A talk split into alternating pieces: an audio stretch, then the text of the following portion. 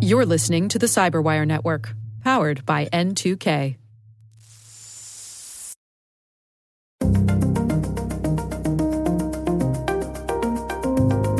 From a macro level, I will zoom out and say that every company that pays a ransom is incentivizing that industry. Hello, everyone, and welcome to the CyberWire's Hacking Humans podcast, where each week we look behind the social engineering scams, the phishing schemes, and the criminal exploits that are making headlines and taking a heavy toll on organizations around the world. I'm Dave Bittner from the CyberWire, and joining me is Joe Carrigan from the Johns Hopkins University Information Security Institute. Hello, Joe. Hi, Dave. We got some good stories to share this week, and later in the show, we welcome back Kurtis Minder from GroupSense. We're going to be talking about the burgeoning ransomware negotiation industry. All right, well, let's uh, start things off here with some stories. Joe, why don't you uh, kick it off for us? Dave, my story comes from ZDNet. Remember when it used to be Ziff Davis? yes, I do. yes, I do. So, ZDNet is reporting on a new HP Bromium study that came out in October that is reporting a 1200% increase in Emotet detections. And that's hmm. over the last over the previous quarter from July to September. Now, what is Emotet? This is I know we're not really a uh, technical podcast here; we're a social engineering podcast. But Emotet is a piece of software, malicious software, malware that began life as a banking Trojan. Hmm. And it, a Trojan is a Trojan horse. It's a piece of software that does something you don't think it's going to do it's actually a program. It's not like a virus that will attach itself to other pieces of code. And there's all kinds of different malware definitions that I'm not going to get into, but it's actually a program on your computer that provides all kinds of features. And originally, it was used for getting people's banking credentials, like your username and password for a banking account. It would mm-hmm. sit there and wait until you went to a, uh, your banking website. And then when it saw your credentials being entered, it would send those off to whoever was operating the botnet. But what's going on now is there is this huge increase, and these things are not really doing anything. They're just getting into the system and sitting there. Hmm. Biding their time. Biding their time. And what HP and Bromium are speculating on here is that this is the beginning of some kind of marketing campaign for these things. They're going to sell whoever's behind this is going to sell these Emotet infected botnets, these this collection of machines, because one of the things that that they get when they have Emotet on the machine is they essentially get a backdoor into whatever network it is, and that hmm. can be really really valuable. Now, some of these are probably just sitting there on somebody's home computer, which is possible as well, but some of them are sitting on business networks, which right. would be more valuable. Because now, if I have a back door into someone's business network, I can get in there and install ransomware or steal data or do whatever it is I want or further compromise things. The social engineering angle is how Emotet often gains access to these networks, and they usually gain access via phishing. And the people who are behind this campaign have been seen to use thread hijacking. And we've talked about this before. Hmm they get into someone's email account, the business email compromise, and instead of injecting themselves into a conversation and saying, hey, send the money here, it's a lot easier to say, hey, uh, here's a document for you, and it's a malicious document, right? But they take advantage of an existing email thread. Exactly. They're, that's why it's called thread hijacking. There's an existing right, thread, right. and they're sending something back and forth. And the reason I say it's easier is because you don't have to wait for somebody to be talking about finances. You can just say, oh, by the way, here's something else. You can inject this into the conversation a lot easier than you can waiting for the discussion of financial stuff to come up. Right. Trust has already been established. Yes. Because the origin of the thread was legitimate. Right. And the email is probably the proper email. This is right. a, um, a common tactic. We see phishing attacks all the time to gain access to your cloud email account, like your Office 365, or I guess it's Microsoft 365 now, right? That's what they're calling it these days. The reason they're doing that is because that's a very effective way of getting inside an organization. Because let's say you and I are both talking on CyberWire addresses, and I send you an email that says, Hey, Dave, check out this story for the next week's podcast. And it's a malicious link with a drive by download. Right. Right. Yeah. That's how that works. My initial impulse would be to trust that link because it was coming from you. Exactly. Uh, in the in a way that yeah, exactly. It, it all it all looks legit. No reason to think otherwise. Yeah. The phishing lures are being written in languages like French, German, Greek, Hindi, Italian, Japanese, Spanish, and Vietnamese. So these guys are casting a very broad net here. Yeah, it's interesting uh, how they're. Um, you know they they seem to be in this infrastructure building stage where right. they're they're very methodical about this you know building up the botnet building up a, an inventory that they can then turn around and sell, either access to those machines, to the botnet itself to do the types of things that botnets do, or as you say, uh, just access to individual networks, saying, "Hey, who'd like to buy access to this company's network?" You know, the bidding starts here. Right. Yep. That's exactly what's going on. That's fascinating. Mm, interesting story. All right. Well, I've actually got a twofer this week. Uh, rather right. than having uh, one big story, I've got two shorter ones that I thought didn't rise to to be enough content to stand on their own. But in between the two of them, I think it makes for some interesting uh, conversation, uh, as as happens sometimes here.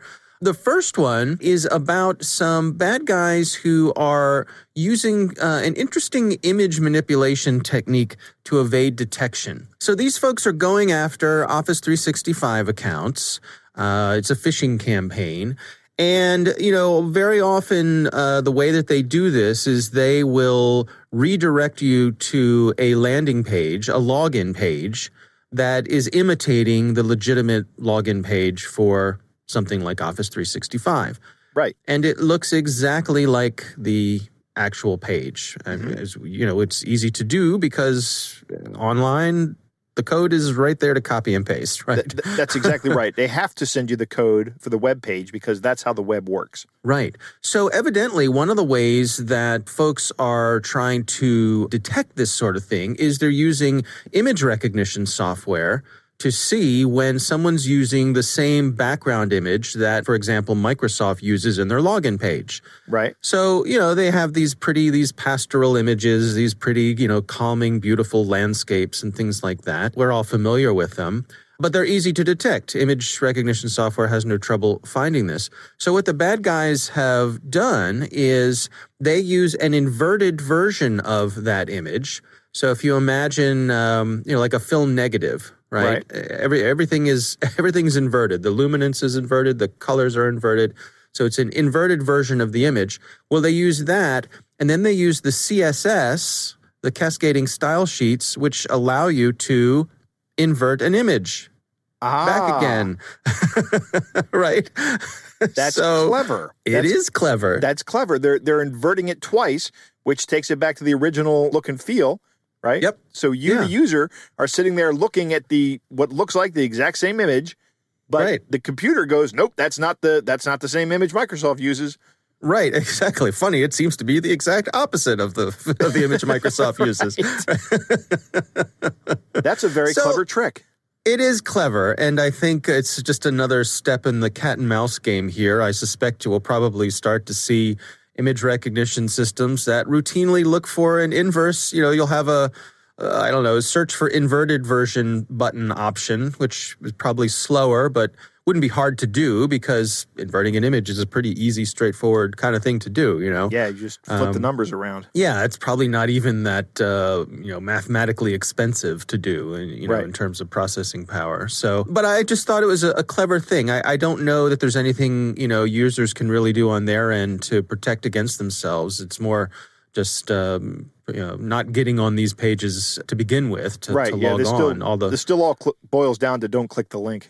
Right, right, Yeah. exactly. But uh, I thought it was worth mentioning just as a clever way that the bad guys are getting around some of the detection systems that are out there. That is interesting.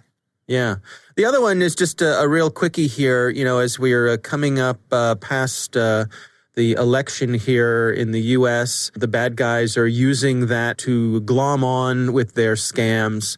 Uh, I saw several folks share images where uh, the old chestnut of, of Elon Musk giving away Bitcoin. Right. Uh, for some reason, it never gets old because I guess it works. Everybody knows uh, Elon Musk is a rich guy. So if there's anybody who's going to give away free Bitcoin, it would be him. So they're glomming on to some of the election things. I've seen some things where, um, you know, they reply to a, a tweet, for example, that President Trump will put out. What's interesting too is the wording here. So this this claims to be from Elon Musk. Of course, it's not. the The actual at username on Twitter has nothing to do with Elon Musk. Right. Looks Um, like they've compromised a, a, a verified account on Twitter though, because they got the blue check mark, but Yep. it's not Elon Musk's account. They've changed the username to Elon Musk or the Correct. display name rather.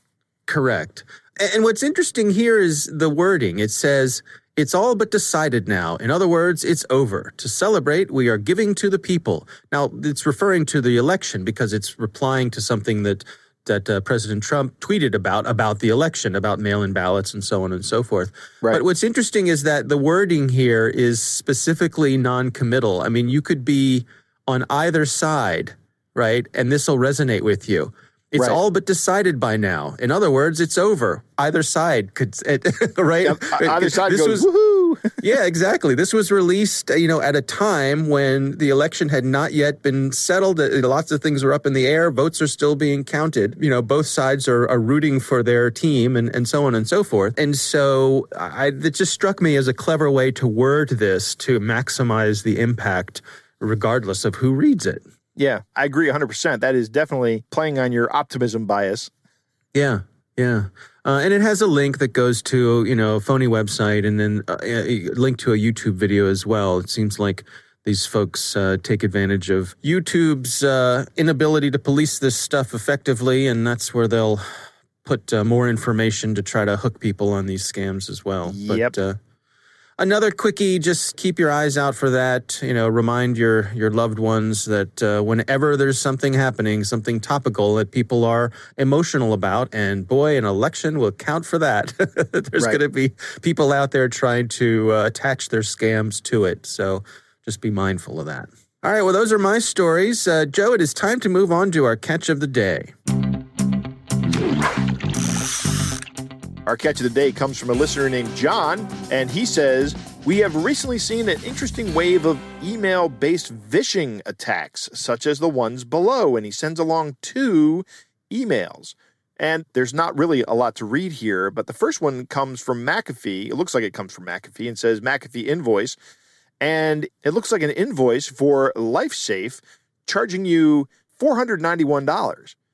And underneath it says T and C, like terms and conditions. Why don't you read the T and C's, Dave? All right. Well, uh, it goes like this. It says, in the event that you might want to proceed with the administrations, if you don't mind, disregard the invoice.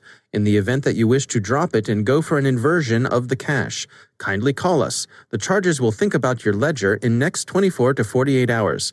McAfee Support Team. And then they have a hmm. contact number. This is terrible English. I, I, you have to read this because I am incapable of reading bad copy.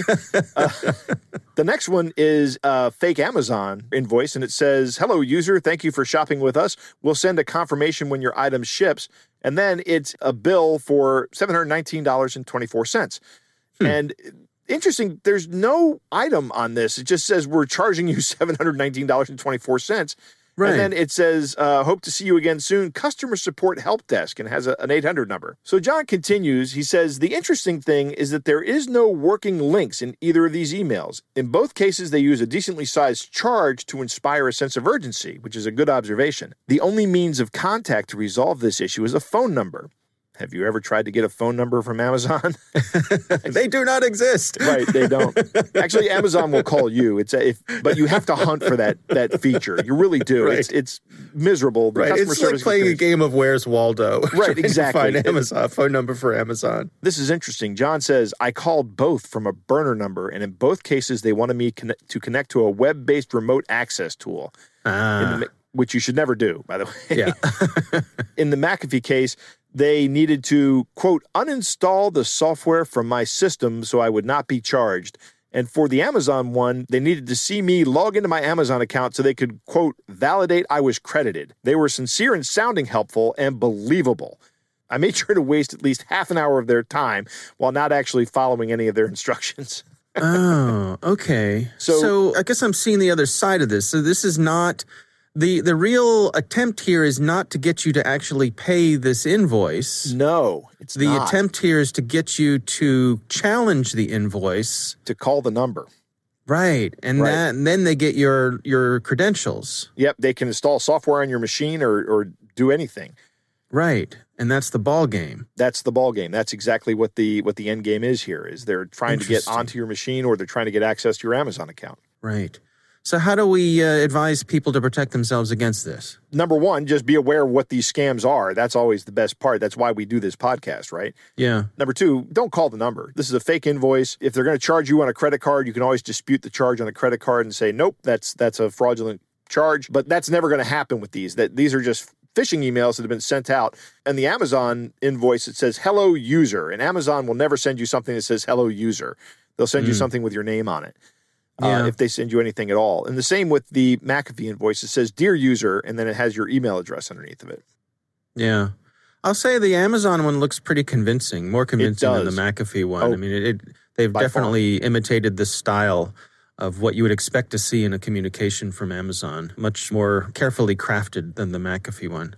That's yes. interesting. Yeah. And I guess that, that point you made earlier, I mean, never allow anyone to remotely install software on your machine or have remote access to your computer. Right. That is uh, just a big old, uh, gigantic red flag. Don't, don't ever do right. that. So even if you yeah. do call them and, and, somebody says, we need to, in order to resolve a billing issue, we need you to connect to a web service at, uh, no, yeah. that, that is never necessary to resolve a billing issue. All right. Well, uh, interesting uh, stuff for sure. And uh, we thank our listener, uh, was it John, for uh, sending yes, that in John. to us? Yep. All right. Yeah, much appreciated. If you get one, send it along so we'll, and maybe we'll feature it. That's right. All right. Well, that is our catch of the day.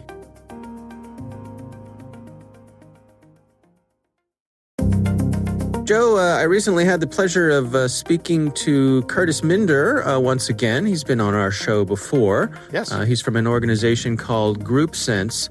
But this time we were talking about uh, the ransomware negotiation industry, which is fascinating that, and I suppose uh, a bit sobering that we've hit the point now with ransomware where there's a whole industry that's popped up of, of professionals who are there to help you negotiate with these ransomers. And uh, that's something that Kurtis Minder has some expertise on. So uh, here's my conversation with him. You do hear a little bit of we've made the right investments in our security stack. I'm surprised this got through, but frankly, it's going to happen. You know, statistically, it's it's it's, it's likely to happen to anybody.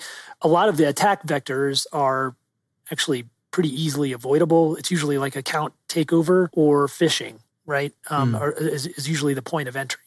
Well, let's walk through it together. I mean, when, when you head into a negotiation, where do things stand and, and how do you get started?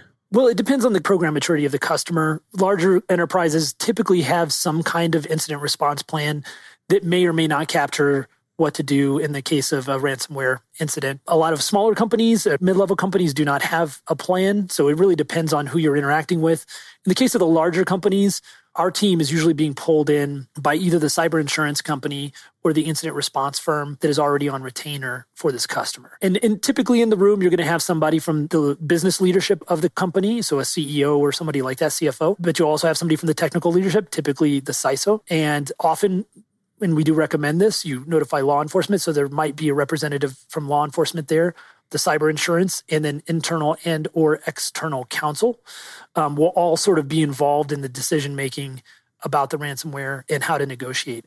In smaller companies, it's the IT manager and mm. maybe the IT person. And, and so they, they have a little bit harder time uh, sort of uh, navigating this. How do you go about at the outset, sort of you know, setting expectations for, for what's going to happen? No, I do this at the outset, but also frequently throughout the process. You, you, need to remind the affected companies that if we have decided to do a negotiation, and that's if you don't always do it, but if you decide that you're going to engage the threat actor and do a negotiation, you you know it's important and incumbent on me to remind them that we're about to enter into a deal uh, on the honor system with someone who has no honor or accountability, mm. right?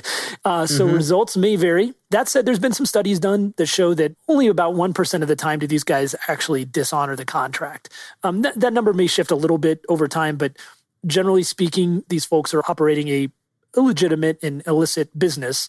But if they didn't honor these these ransomware payments, then no one would ever pay them, and they know that, and so they often do honor them. So let's walk through it together. I mean, you reach out to the folks who have uh, installed this ransomware. Where does the negotiation begin? Well, a lot of folks don't realize this, but what typically happens is you come into the office one day, you find out your your files on your file server, your your systems are locked. Uh, on one of those systems, you'll find a note. Uh, it's typically a text file or something like that. Or some of your executives may receive emails. More often, it's the note. What a lot of people are f- surprised to find out is that note does not actually ask for any money uh, typically. Hmm. It, the notes, they just say, hey, look, we've done this to your system. If you want to recover your files, please reach out and they and they give you usually two email addresses to communicate with and they have a primary and a secondary if if no one responds to the primary and there's a whole reason behind this it's complicated so you you reach out and who makes the first offer i want to be careful about trades and tactics but generally speaking yeah. we typically like the threat actor to, to put the first number out and we also don't assume that we're paying anything so often you know our, our first uh, message to the threat actor is thanks can you unlock my files right? Mm-hmm. So don't mm-hmm. don't assume anything. And of course, you know, 100% of the time they ask for something in return for that. But but uh, it's it's part of a, a, psychological process. I think the important thing to understand is how the tone to set with these folks. One, they're typically operating primarily in a foreign language, so this is a, English is a second or third language for them. So uh, simple communications, but also trying to be cognizant of tone and treating them almost like a business person or uh, in, a, in a business transaction tends to work better than uh, you know, like for example, you you do not need to tell the threat actor that they've done something bad. They know that. it right, does not help right, your cause. Yeah, right, right, It does not help your cause. Um, so so you know, it, the more that you treat them like a peer and or a business associate, and that this is a business transaction, the better off you're going to be. I see. Just shaming them isn't going to get you anywhere. No, no. And we we've actually been pulled into a number of cases where it has gone wrong, and they've they've pulled us in sort of in the middle of the negotiations, and we've seen the transcripts of what taking the wrong approach can do. so mm. I think the message to convey is like, don't try to do this yourself. There is an art form to it. And there's quite a bit that understanding the threat actors themselves uh, brings value to this. And that's, you know, as an intelligence company, that's something we already know. Um, so we bring that to the table. In terms of the threat actors themselves, are they expecting some level of negotiation? Is, is that how these things work? Yes, they try to mitigate it. They, sometimes they'll they'll put some sort of bogus threats on the front end to try to tell you not to bother to negotiate. Mm, mm-hmm. But but uh, so far, 100% of the time, they've capitulated and negotiated to some level. It also depends on the type of threat actor. So we're talking about kind of two different sorts of operations. There's one that is uh, threat actor groups. Those folks have a playbook. And you're also talking about individual actors who have less of a playbook, but you're probably the only one they're dealing with at a time. So there, there's a different sort of way that you engage. Is there an element of buying time here? In other words, while you're in the midst of negotiating, is does, does it ever happen that you know there are people behind the scenes sort of running the numbers and saying, okay, is it worth it for us to reinstall everything or restore oh, from yeah. backup or or those sorts of things? Yeah, and, and usually those decisions are made before we engage the threat actor. You want to have some corporate risk decision made about whether restoration um, from backups and or sometimes you there there are tools that can help you decrypt these things. You want to explore those things simultaneously. You want to be engaging in a in an incident response process, right? So you have people trying to figure out how they got in. Are they still in? Can we uh, can we lock them out? Those are all fundamental, I think. But yes, it, you you're going to do some equation about whether this is a worthwhile endeavor sometimes that decision is made for you if you have a cyber insurance company. They've got actuaries that figure this out for you. So they say like well it, you know by our estimation it costs more for us to help you repair than it does for us to just pay the ransom. It's, it's like do we total the car or do we buy you know what i mean? Or right. do we repair it? It's, it's the same it's the same kind of math right? And and so in some cases the cyber insurance companies will just say look just just pay it. What about this fear that i think a lot of people have that that if they pay the ransom, that's just going to put a bigger target on their back. Which, what's been your experience with that? Do the folks doing this, do they come back for more? So can lightning strike twice? I think is kind of the way to ask it. Yeah, I think so. But I doubt, and I haven't seen any evidence that the same threat actor does it twice. Okay. Um, from a macro level, I will zoom out and say that every company that pays a ransom is incentivizing that industry, uh, which mm. I, hmm. you know, while I'm here to help folks pay as little as possible and, and, and facilitate the transaction in some cases.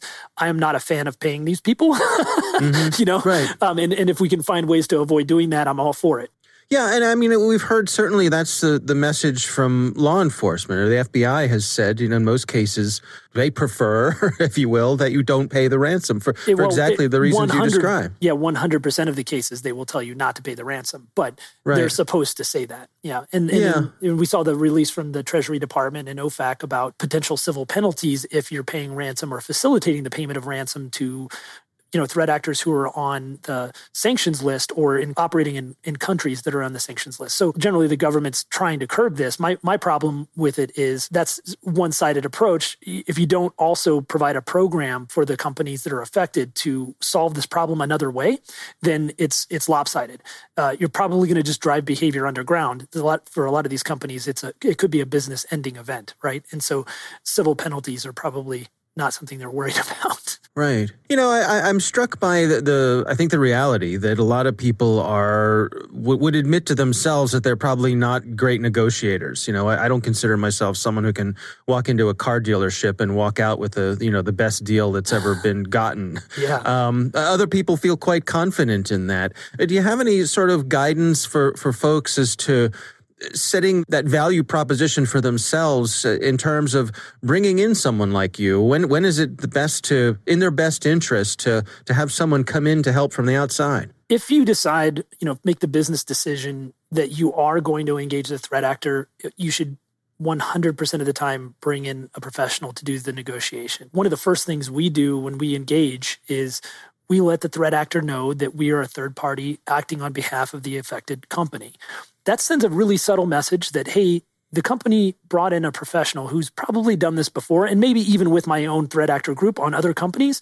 and that mm-hmm. changes the way that they interact with you they can tell when your IT guy does it and, and, tries they can tell and it changes it changes the dynamic and um and and certainly in my opinion probably in, in some of the evidence I've seen supports this worse uh, monetary outcomes and I suspect from the threat actor's point of view when they see a professional negotiator come in odds are they're going to get something, right? Yeah.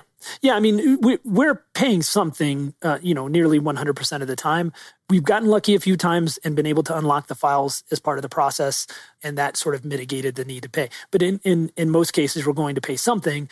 But these guys are typically shooting a pretty large, you know, shot over the bow as far as the amount that they're asking for. They recognize that they're they're probably going to land somewhere in the 10 or less percent of the original number. It depends on the group and it depends on the affected company. These guys are doing their homework. They they do know what your revenues are, uh, you know, how many employees you have, that sort of thing. They're they're getting smart about it. It's a business. Um, but mm-hmm. so it, it, varies, but t- typically they're they're expecting you to pay something and and they recognize it's going to be some fraction of what they've asked. Uh, do you have any you know sort of general words of wisdom here for folks who uh, have have not have had the fortune of not yet being hit by ransomware? As someone who's on the inside of this process, who's seen it play out many times, what are the best things folks can do to help protect themselves against this? Protect themselves against it is just some really basic security best practices, like I mentioned earlier most of these attacks are propagated by account takeover. So that's just password policy, two factor authentication. Turn those things mm. on, enforce them, uh, right. uh, and, and, it'll do miles to save you from this. And, and then also uh, some user education stuff around phishing, some really basic. I know some folks are probably rolling their eyes. Security 101 things are where these these problems emanate from. As far as something to tell someone that we're that has not yet been affected by this, have a plan and and in that plan assign specific roles and responsibilities like you would a normal disaster recovery plan. Uh, assume that, that someday this may happen and you need to have a, a set of steps. Th- that plan should typically include at least having a corporate counsel on retainer an ir firm on retainer and uh, you know obviously notifying uh, law enforcement on the front end. I always recommend that you do that. So those are the those are the main things. All right joe what do you think I'm always glad to have Kurtis on on the show. Yeah. Um, interesting. Last time he was on, we were talking about a, a, Bromium report, and today, while he's on again, I mentioned another HP Bromium report. right. It's weird. I don't know. the vectors are account takeover and phishing. That's how these ransomware attacks happen is they take over your account, your username and password or through some kind of phishing email. Large companies, there are a lot of people involved in the process. That was interesting. I thought in small companies, it's usually, like you said, just the IT manager and maybe the owner of the company trying to do this. And, you know, that's never going to be as helpful as having a lot of heads on this, right? Mm. You're entering into a deal with a dishonorable person once you start working with a ransomware attacker. But I find it interesting that he says only about 1% of these deals don't honor the payment. So mm. most of these guys, 99% of them, when you send the money, they will unlock your computers. And right. we, we've talked about this before. The reason they do that is because if they stop doing it, nobody will pay ransom. Right. right? Right. It's in their best interest to to handle this in a professional manner. Yeah, and that's that's my next point. It's a psychological uh, event, whatever it is, and being professional helps when you're talking with these guys. You take the wrong approach with these people, and it can be really detrimental to the process. Yeah. It's interesting to me how uh, he pointed out that the ransomers seem to breathe a sigh of relief when they know they have a professional on the line. Yeah, You know, that was like- that was interesting as well because Right, right. immediately they know they're going to get paid. right. Right. They're- they're and it's being paid. taken seriously. Yeah. Yeah. And what is also interesting is that Kurtis can usually talk them down to a fraction of what they originally asked for hmm in, in Mhm. terms of negotiating. Uh, He, he negotiates them down to about 10%, he said. Yeah. That's Still amazing. a good payday. That But yeah, uh, yeah. If you ask for a million dollars and you get off with a hundred thousand dollars, that's still pretty good. not um, a bad day. Yeah. Yeah, yeah. It's especially if you. Yeah, that's a that's a good day in America. I mean, where, where we have a pretty high uh, median income. It's uh, yeah. it's a really good day if you're in uh, like Nigeria or something. Earlier, I mentioned that there were large organizations and small organizations that get hit by ransomware, and then there are large organizations and smaller ones that are running these operations, right? When you're talking about a larger organization, that's a more defined professional organization than the smaller organization, even in the criminal world, right? So if you're talking to one guy, Kurtis may get farther in the negotiations with the one guy with the sole proprietorship of the criminal ransomware enterprise than they will with a large conglomerate criminal enterprise. Hmm, I find that to mm-hmm. be that's an interesting observation. And Kurtis makes a good point here that civil penalties are not really significant when you're talking about the end of your business. If you're if you're a small to medium sized business and you're looking at you know, having to pay fifty thousand dollars in ransom and somebody's going to slap another five thousand dollar fine on you for paying it, but you'll pay the extra five thousand dollars. It's it's okay because otherwise, if you don't, your your livelihood's gone. Right. Now there there are other ways we've talked about in the past, and that we broached the subject. We said it's time to discuss this, and I haven't endorsed this or, or believed or or said definitively that this is what we should do. But if we outlawed the payment of ransomware, I think the problem might go away. But Mhm. I'm not ready to wholeheartedly endorse that concept. yeah, there'd be a lot of pain in, in the in between time. you There know, would be there would be significant pain, and a, and, a, and some businesses would close. They that would be the end of them. Right. Absolutely. All right. Well, uh, once again, our thanks to Kurtis Minder for joining us. Always a pleasure to talk to him. Always interesting things that he shares. So we appreciate him taking the time. We want to thank all of you for listening. And of course, we want to thank the Johns Hopkins University Information Security Institute for their participation. You can learn more at isi.jhu.edu. The Hacking Humans podcast is proudly produced in Maryland at the startup studios of Data Tribe, where they're co building the next generation of cybersecurity teams and technologies. Our coordinating producer is Jennifer Eiben. Our executive editor is Peter Kilpe. I'm Dave Bittner. And I'm Joe Kerrigan. Thanks for listening.